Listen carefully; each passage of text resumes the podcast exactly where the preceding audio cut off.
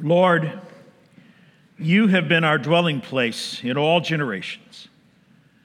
Before the mountains were brought forth, or ever you had formed the earth and the world, from everlasting to everlasting, you are God. I want to talk to you today about contentment. I want to talk to you about happiness, but it's more than just happiness. I want to ask you, challenge your thinking. I wonder where you are on the issue of how satisfied are you in life? Uh, there, there's never a reason for us to be complacent. Sometimes when you talk about contentment, uh, people, especially who are kind of alpha driven kind of people, they take it as counsel that we should just be satisfied with the status quo. We should just coast. We should be complacent with that which is not ideal or not right. We are not advocating complacency. There are plenty of places in the Bible where we're called to pursue justice, where we're called to desire righteousness, where we're called to, to serve others, to give of ourselves. And a complacent attitude causes us to ignore those commands. But at the very same time, a view of God as creator and Lord, rooted in the gospel, when we have that view, we, we are grounded in that view of who God is and therefore who we are, it can produce within our hearts and lives a daily attitude of contentment, even in the midst of trouble and even in the midst of things that obviously we wish were better or different. We can still find satisfaction. And of course, the quickest way to find out if you're content is to think about what makes you angry, to think about where your emotions get out of control, where you're either overwhelmed with discouragement and depression or when you lose your temper. Uh, contented people aren't angry much, right? And so the issue of contentment is really rooted to how we see life. And, and I'm going to suggest to you today that one of the problems when we live discontentedly is we are living in dissonance to the way God made us.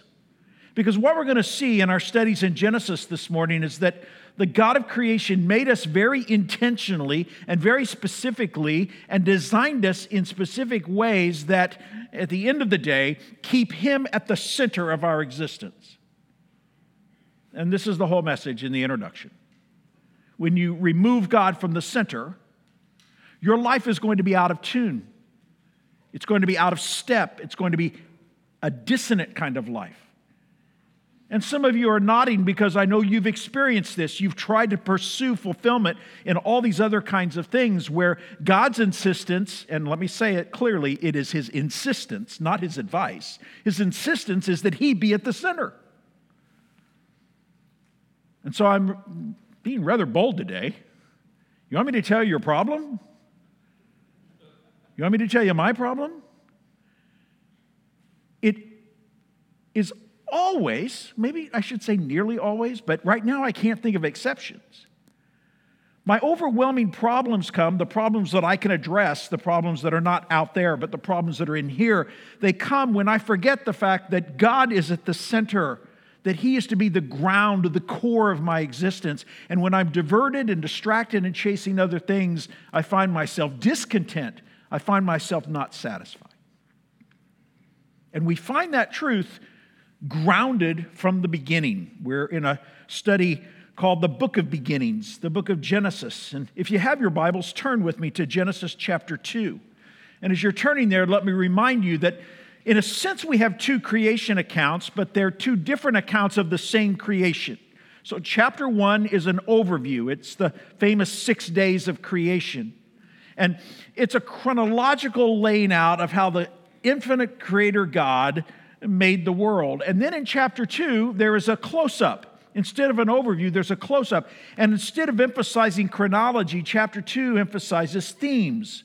And so we're working through chapter two. We'll finish chapter two next week but we're in the middle of chapter two today. And then we find chapter three, which I'm calling a day in the life, and it's a dark day in the life of Adam and Eve, because most of us know what happens in chapter three. And so, chapter one, you have the broad chronological overview. Chapter two, you have a zoom in or a close up. And then in chapter three, you have a dark day in the life of our first parents. So, this morning we are continuing in chapter 2 with some of the details of how the Lord God, the Creator, filled out His creation, how He built it out, as it were. And we're in chapter 2. Look with me, first of all, in verse 9, and then we'll skip down to verse 15. But look with me in verse 9. Genesis chapter 2, verse 9, and I remind you today, as I do every week, this is God's word for us. Genesis chapter 2, verse 9. And out of the ground the Lord God made to spring up every tree that is pleasant to the sight and good for food. The tree of life was in the midst of the garden, and the tree of the knowledge of good and evil. Now go down to verse 15 and follow along. The Lord God took the man, Adam, took the man and put him in the garden. The word there is the idea of set him in the garden. He put him in the garden of Eden to work it and to keep it.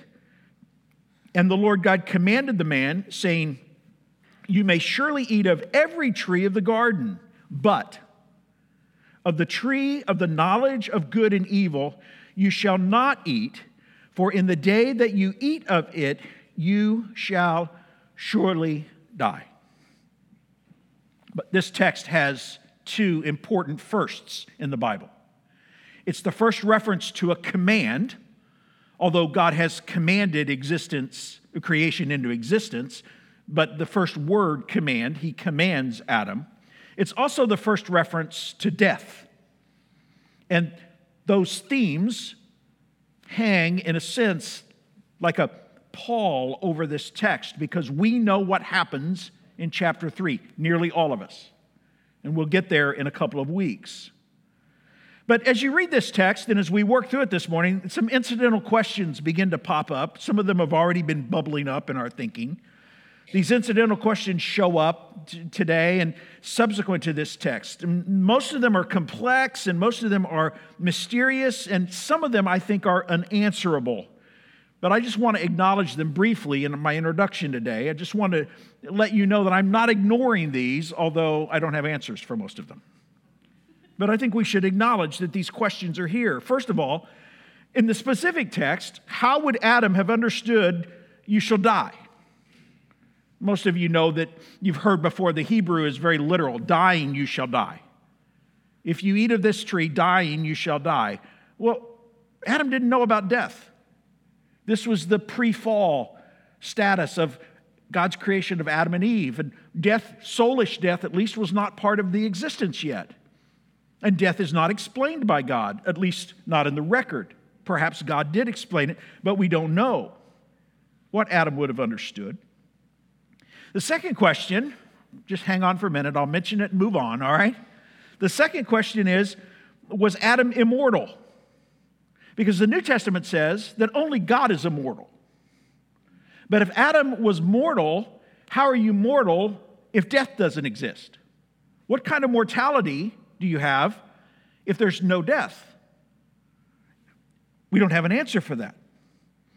There are no categories for us to understand what the pre fall existence in Eden was like but that's a question that comes up. We'll v- revisit that before we're through.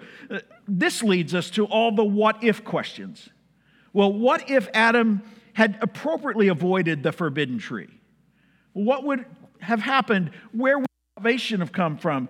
Uh, what would have been the nature of our existence? And we have to acknowledge that those hypotheticals, we don't know the answers. But then that brings up an even deeper mystery that many of you have brought up already over the last few weeks, and that's basically why did God allow this to happen? In fact, if God knew, and by the way, God does know, if God knew that Adam and Eve would disobey, as we're going to see in chapter 3, then why does God set any of this up? Why doesn't He stop it? In fact, those of us that believe in the absolute providence and sovereignty of God, we believe that it's not just that God allowed it, but in some sense, we are willing to say that God ordained it. Wow, that's a troubling one, isn't it? And if that's the case, how is all of this fair? And then we get to chapter three in a few weeks, and we're going to see that they chose to disobey, but where did that instinct come from? Because they were innocent and they were perfect. So the act of eating was the sin, and yet their desire that drove them to eat, is that a sinful desire? And I would suggest it probably is. And so, where did that come from for people who were perfect? And then that raises the issues about where do our uh, instincts and where do our desires, especially inappropriate desires, how are we to evaluate those? And that has even become a cultural issue in this day and time, especially when it comes to sexual desires. How do we understand all of these things? Now, those are a lot of questions. I'm not going to answer very many of them today. And some of them have been asked since time began, literally. And we'll see that some of them are even addressed broadly in the book of Genesis. One of the purposes of Genesis is to acknowledge the providence of God, even though our actions are sinful and meaningful. Our choices really mean something, but God is still in control. You say, well, those things don't go together. If that's what you're beginning to think, then you're close to understanding it. It's a mystery. But back to our text this morning, what we find here is that chapter 2 in filling out creation it shows that the creator gives a this holistic provision for our first parents and by the time we get through with next sunday with chapter 2 here's what we're going to see god meets their physical needs god meets their spiritual needs and this, their spiritual connection god gives them a moral component in their responsibility to obey as we'll see today and then next week god gives them and meets adam's need for a companion so he doesn't leave him alone all of this in chapter 2. In fact, you come away from chapter 2, and here's what you get look how good God is.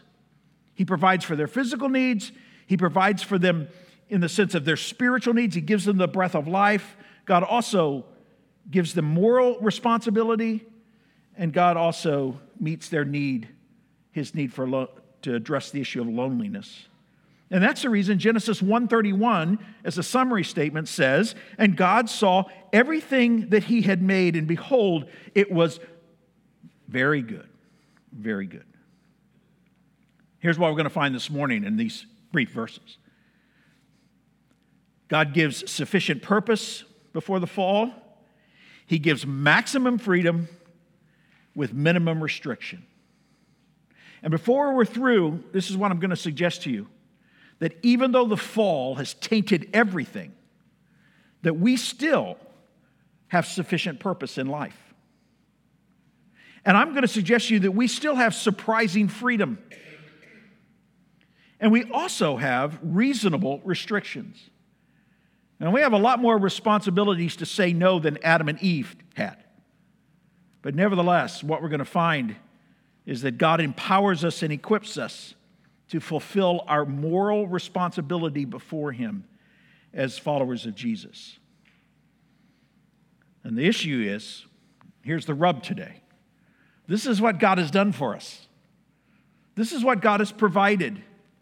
He's provided this, this purpose for living, and we have this freedom and the abundance, and, and, and we have we have moral guidelines, we have guardrails that we have to stay within, and yet still we, we chaff and we squirm and we resist and often we rebel.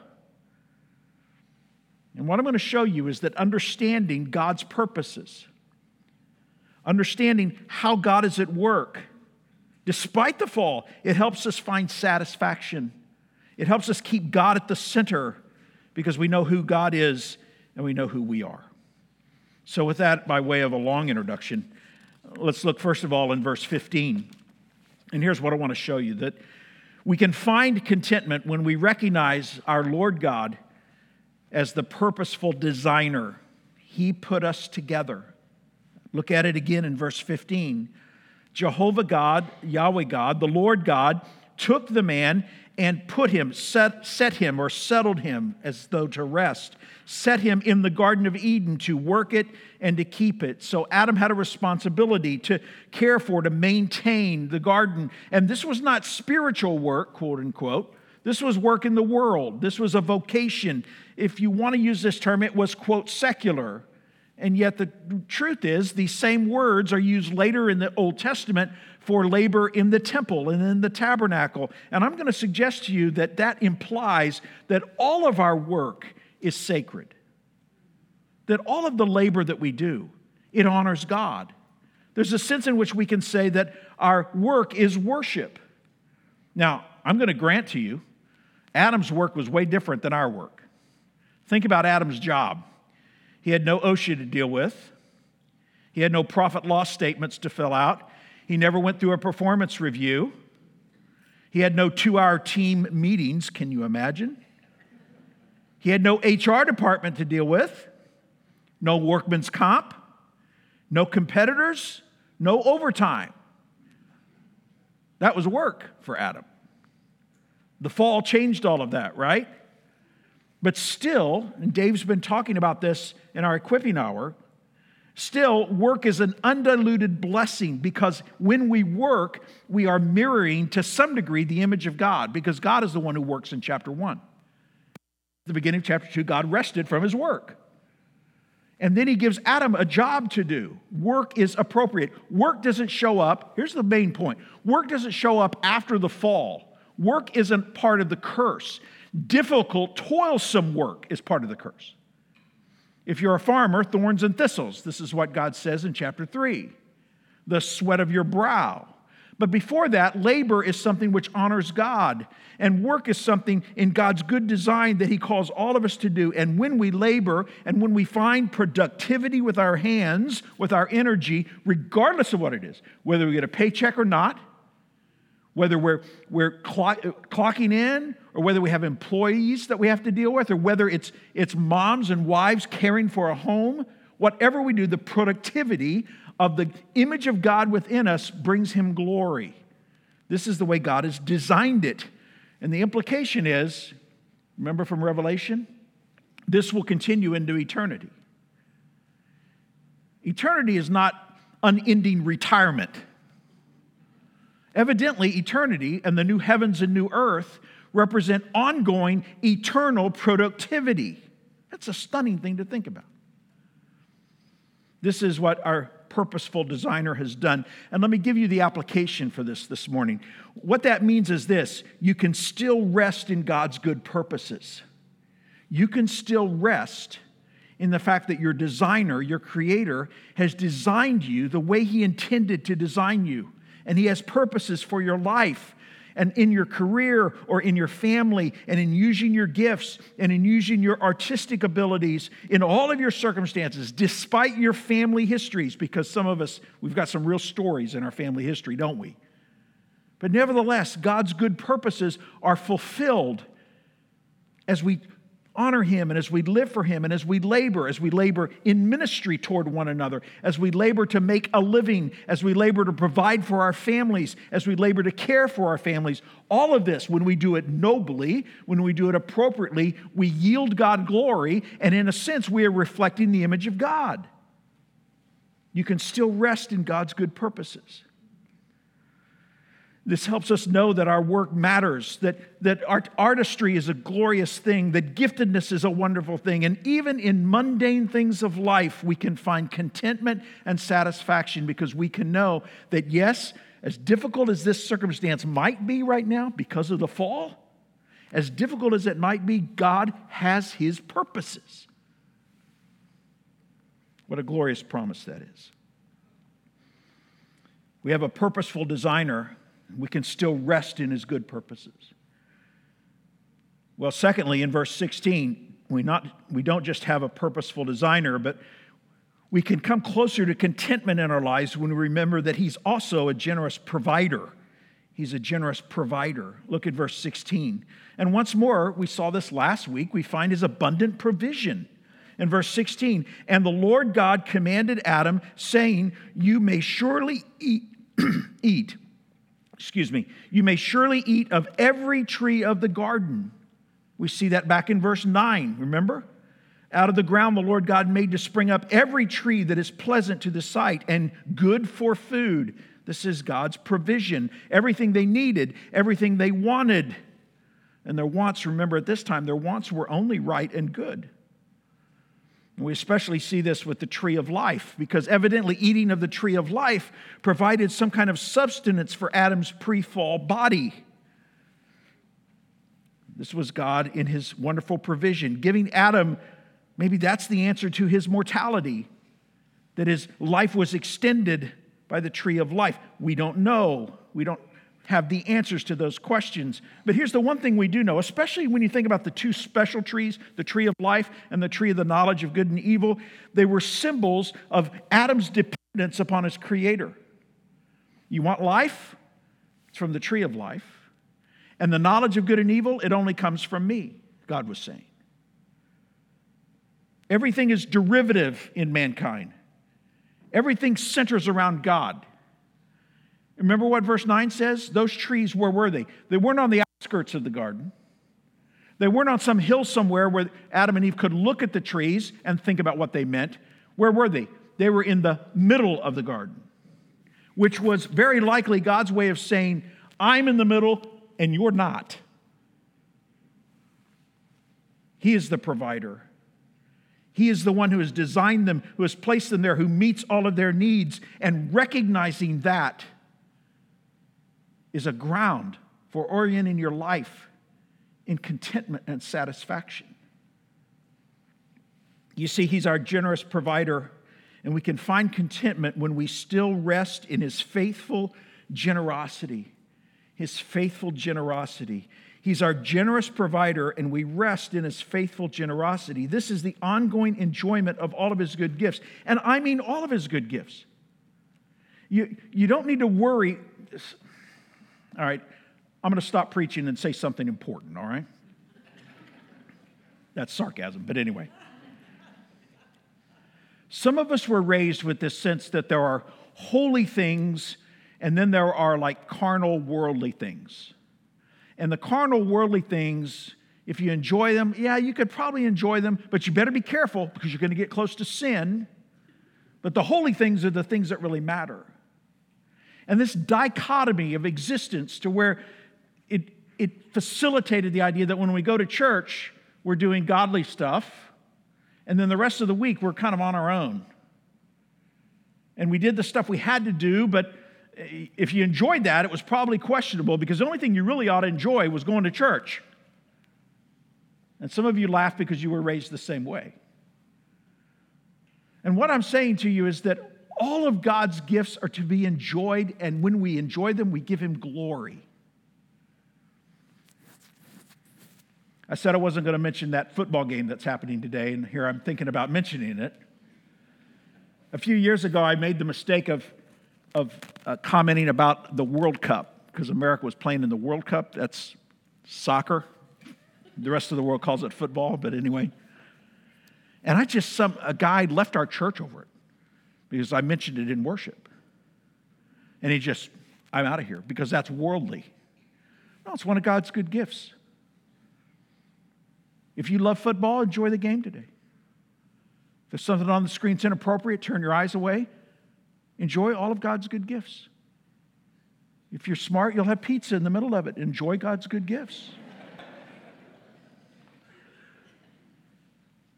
Because everything you enjoy that is not inappropriate and sinful in and of itself is a good gift from God.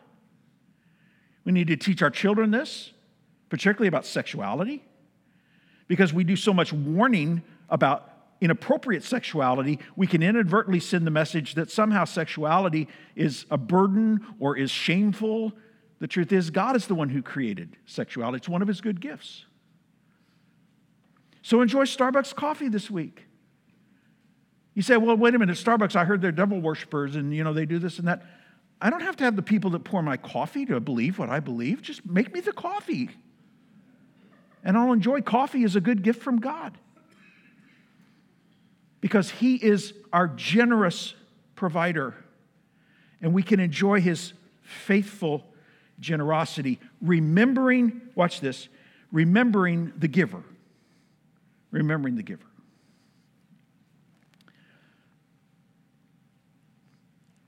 I'm tempted here to quote the, the famous theologians from the 70s and 80s, the Eagles, who said, you can see the stars and still not see the light. And that's one of the problems. When you chase after the good stuff and forget the good giver. But when you remember the giver, God is delighted when you enjoy the good stuff. He's delighted. and confidence that He will meet our needs, not necessarily all our wants, but His generosity overflows. And that's glorious. Well, the real challenge in this is verse 17. Would you look at it again? Look at the last part of verse 16. And we find here that not only do we have a God who is this masterful designer and he's a generous provider, but he's also a wise master. In verse 16 and 17, you may surely eat of every tree of the garden, but of the tree of the knowledge of good and evil you shall not eat, for in the day that you eat of it, dying you shall die. Only man could transgress any moral boundary. And here's what we have to understand about this. Let me give you four general categories to think this through. And bear with me, because there'll be an application as we reach the end. The first is this there's this test. God gives a test. The theologians call it man's probation. It's a test. And it's really an expression of raw sovereignty, of absolute sovereignty. This is God saying, I don't want to offend you, but this is God saying, because I said so. Remember, as a parent, whenever you do that, because I said so. God doesn't give an explanation, God doesn't give reasoning. And, and you catch the contrast here. You can have anything but that tree. Why, God? Because I said so. But this was clear. He gives this warning that it was no trap, it was no trick. One, one author says it was a beautiful test in its simplicity. No one could be confused. Adam and Eve could never say, Well, you didn't tell me, or it wasn't clear. There were no distractions. Look at the way God set them up. He set them up to succeed, not to fail. There were no other distractions. There was no disease. There was no aging. There was no sinful bent within their hearts. And they enjoyed God's presence, implied in chapter 3. What more could they want? God set them up. This is His goodness and His kindness. It was, listen carefully, it was one simple, clear reminder that God was God and they were not. God was God and they were not. And it called for a clear, decisive yes or no. They were to believe, they were to serve and work, they were to obey. God says, Love me or go your own way. Make your choice. That's the test. Well, let me talk to you a minute about the tree. What was the tree of the knowledge of good and evil? Some people think, well, it had to do with if they ate the fruit, they would be aware of their sexuality. That can't be the case because God created and blessed sexuality. It didn't have to do with the body. It didn't have to do with the intellect because they had moral reasoning in given the command. They could make a moral choice. The choice was the matter. It wasn't the body, it wasn't the emotions, it wasn't the intellect, it was the will. They had to choose. Now, think about this clearly with me for a minute. There's no indication, there's surely, there was not an evil tree and a good tree. God had not made anything evil. There was nothing in the tree of the fruit. Whatever kind of fruit it was, it, it wasn't magic. There was no magic in the Garden of Eden. It wasn't, well, I'm going to eat this fruit and something inside me is going to happen. It was simply a test.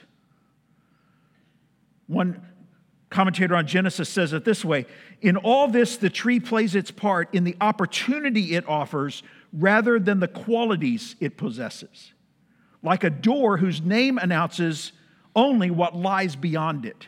That's the knowledge of good and evil. God could have just as easily said, See that stream? Don't cross it. He could have just as easily said, See that hill? Don't climb it.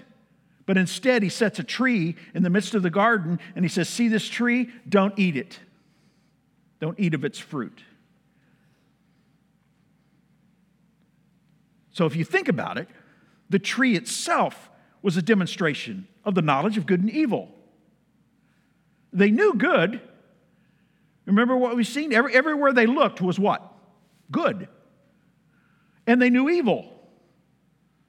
Good was to stay away from the tree, evil was what? To eat of the tree. That was its purpose. Good was don't eat, evil was eat. It was the knowledge of good and evil. That was the tree. We need to look at the penalty, though, because it says God is very specific, and God is sometimes critiqued over this, where it says, For in the day that you eat of it, you shall surely die. But this language doesn't have to do with chronology or immediacy, it has to do with certainty. In fact, this was in the Old Testament, it was a sense of a death sentence. There's an example we have in 1 Kings where Solomon the king, the son of David, is dealing with issues of Shimei, who had been involved in the rebellion against his father. And so, we, without going into all the background, in 1 Kings 2, this is what we read. Solomon says to Shimei, For on the day you go out, he basically puts him under house arrest. He says, For on the day you go out and cross the brook Kidron, know for certain you shall die. Your blood shall be on your head. So that's a serious warning from the king of Israel. In 41, and when Solomon was told that Shimei had gone out from Jerusalem to Gath and returned, the king sent and summoned Shimei and said to him, Did I not solemnly warn you, saying, Know for certain that on the day that you go out and go to any place whatever, you shall die? You see, on that day, you come under a death sentence. This is what God is saying to Adam. You're going to come under a sentence of death. We still don't know what death meant to Adam. We, we still have a hard time understanding that. All we can say is, is that it was opposite of everything that he knew because all he knew was good. And wouldn't you think, uh, just speculate here, wouldn't you think if the God of creation said, it's death, and it was clear that whatever God was saying it was contrary to everything good that you enjoyed, wouldn't you think you'd have some awareness that you ought to stay away from that?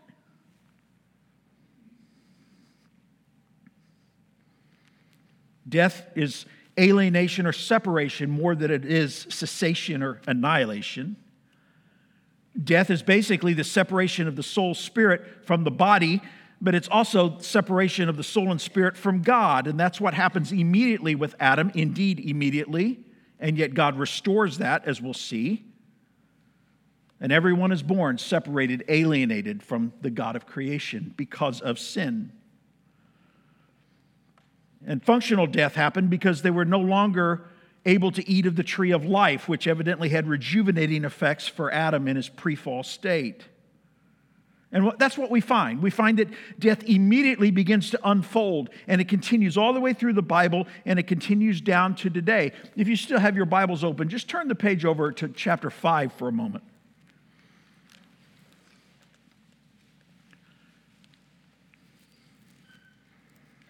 And look at what we find in chapter 5. Look at verse 5. Thus, all the days that Adam lived were 930 years, and he, say the word, died. Go down to verse 8. Thus, all the days of Seth were 912 years, and he, and then go down to verse 11. And all the days of Enosh were 905 years, and he, verse 14. Thus, all the days of Kenan was, were 910 years, and he, and on and on and on and on. You'll want to come back to the day I preached Genesis 5. It's a great sermon.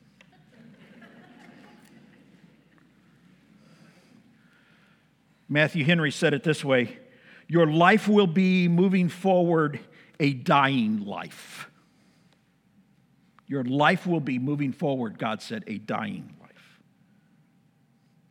We have a saying in our culture dead man walking.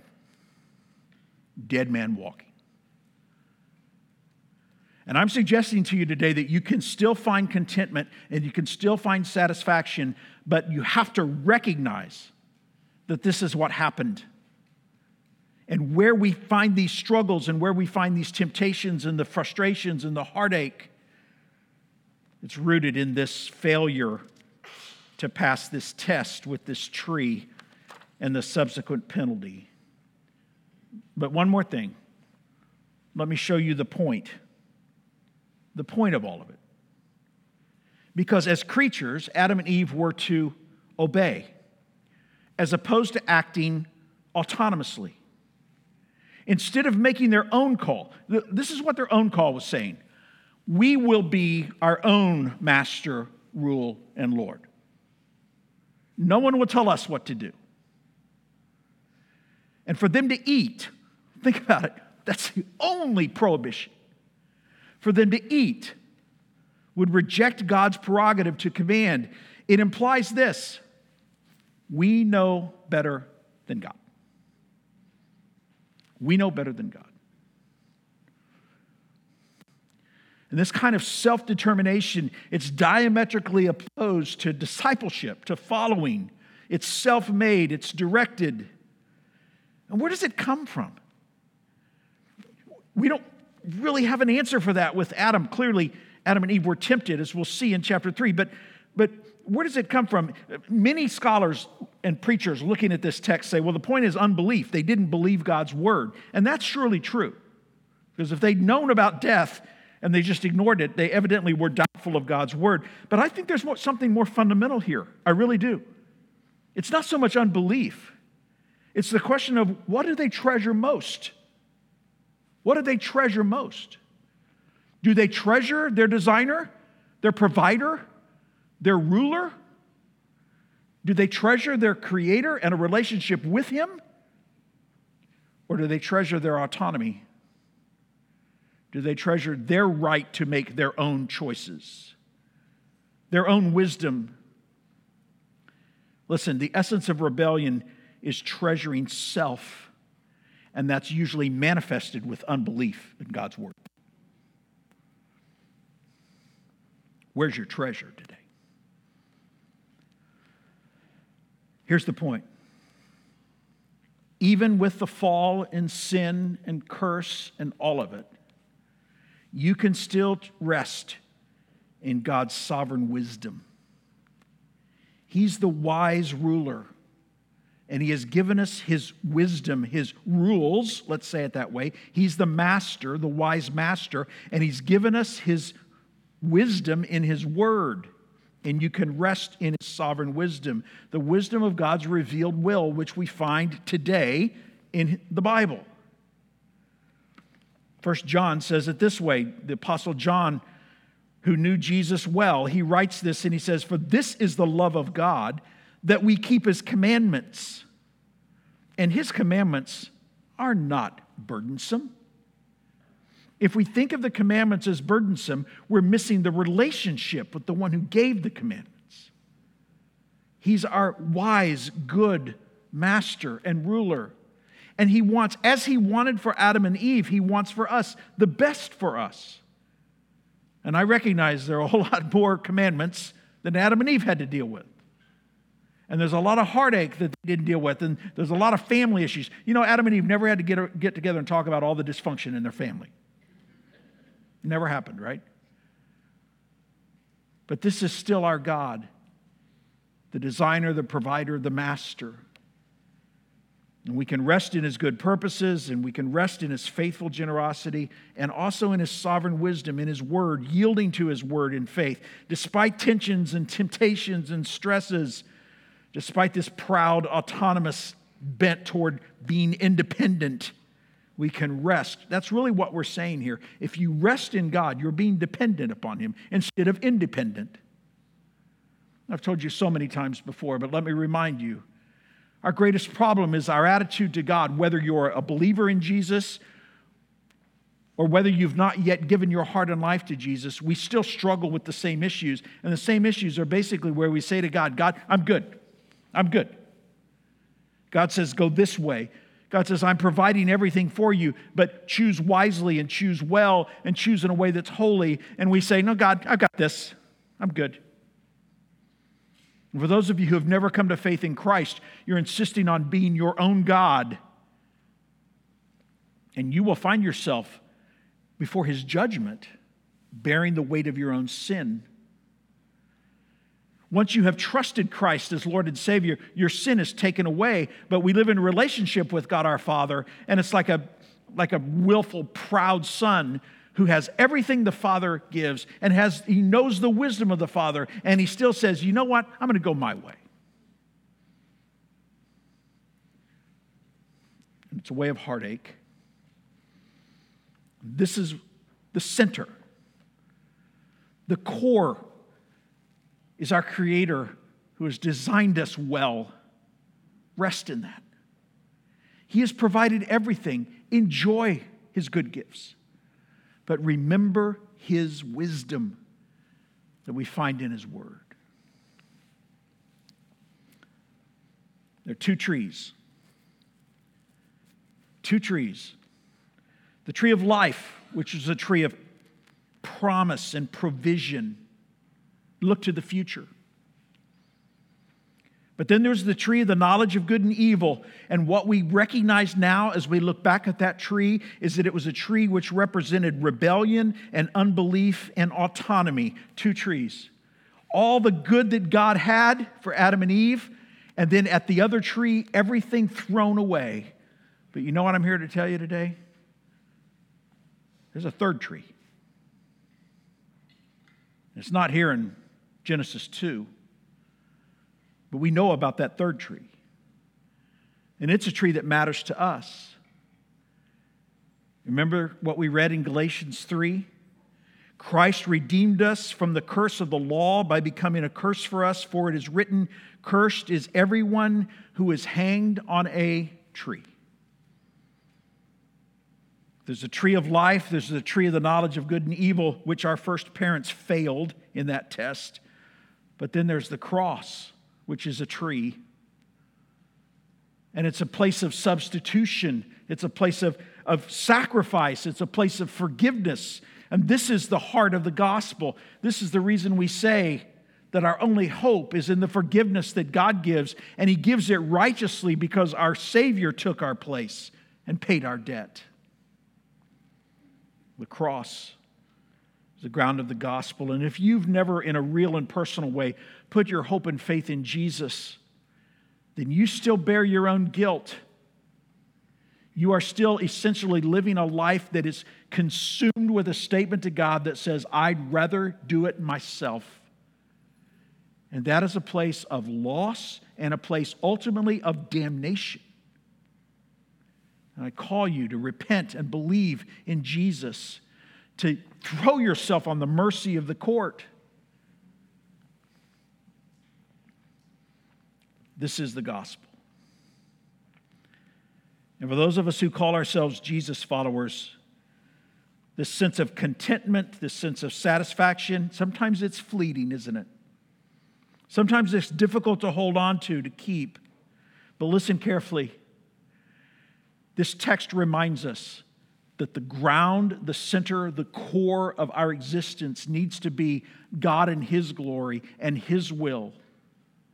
That we are dependent on Him. We are not autonomous. We are not going off on our own. We are not chasing after our own wisdom. In fact, we are not only, we are not also, we are not providing for our own needs, but what we have is His generosity, and we don't need to push against the circumstances of our lives so much because He is in control. He has designed everything, including our gifts and abilities. And when we are discontent, when we are not satisfied, we're essentially saying, taking control of my life. I'll go my way. This is your takeaway today. Proverbs 3 5 and 6. Trust in the Lord with all your heart, and do not lean on your own understanding. In all your ways, acknowledge Him, and He will make straight your paths. Some of you are looking at me saying, can't be that simple. Can't be that basic. I'm afraid it is. We have this God who is our good maker and our good provider, and He is our righteous ruler, our master. And when He's at the center, when He's our greatest treasure, when we trust in Him and not lean on our own understanding, when we acknowledge Him in all our ways, then He makes straight our paths. May this be so to God's glory. Let's pray together.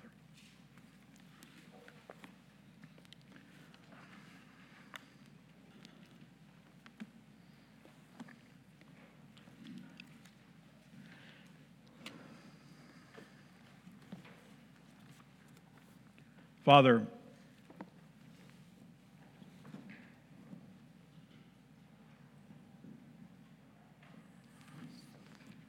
it seems we have a choice,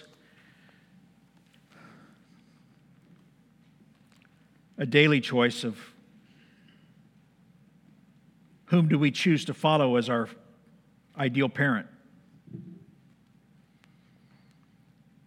We can follow our first parents, Adam and Eve, who, as we will see in a few weeks, insisted on their own autonomy, their own kingdom, determining on their own what they would treasure. Or we can recognize our ultimate parent, you who designed us, who provides for us, and who gives us your law. Help us recognize that there's a very real sense we can never say ever to you, no, we're good. We need you. Overwhelm us with our dependence upon you and your wisdom from your word and the working of your Holy Spirit. Remind us of the beauty of the church as we need one another. And Father, remind us that a life that follows you is not without joy, but rather it's the path to joy. That we can enjoy how you have made us, that we can enjoy the good gifts that you give in life, and that we can find wisdom for living, sometimes challenging, sometimes against the grain of the culture, but nevertheless, what is best. Help us think through this morning what is our greatest treasure. In Jesus' name we pray. Amen.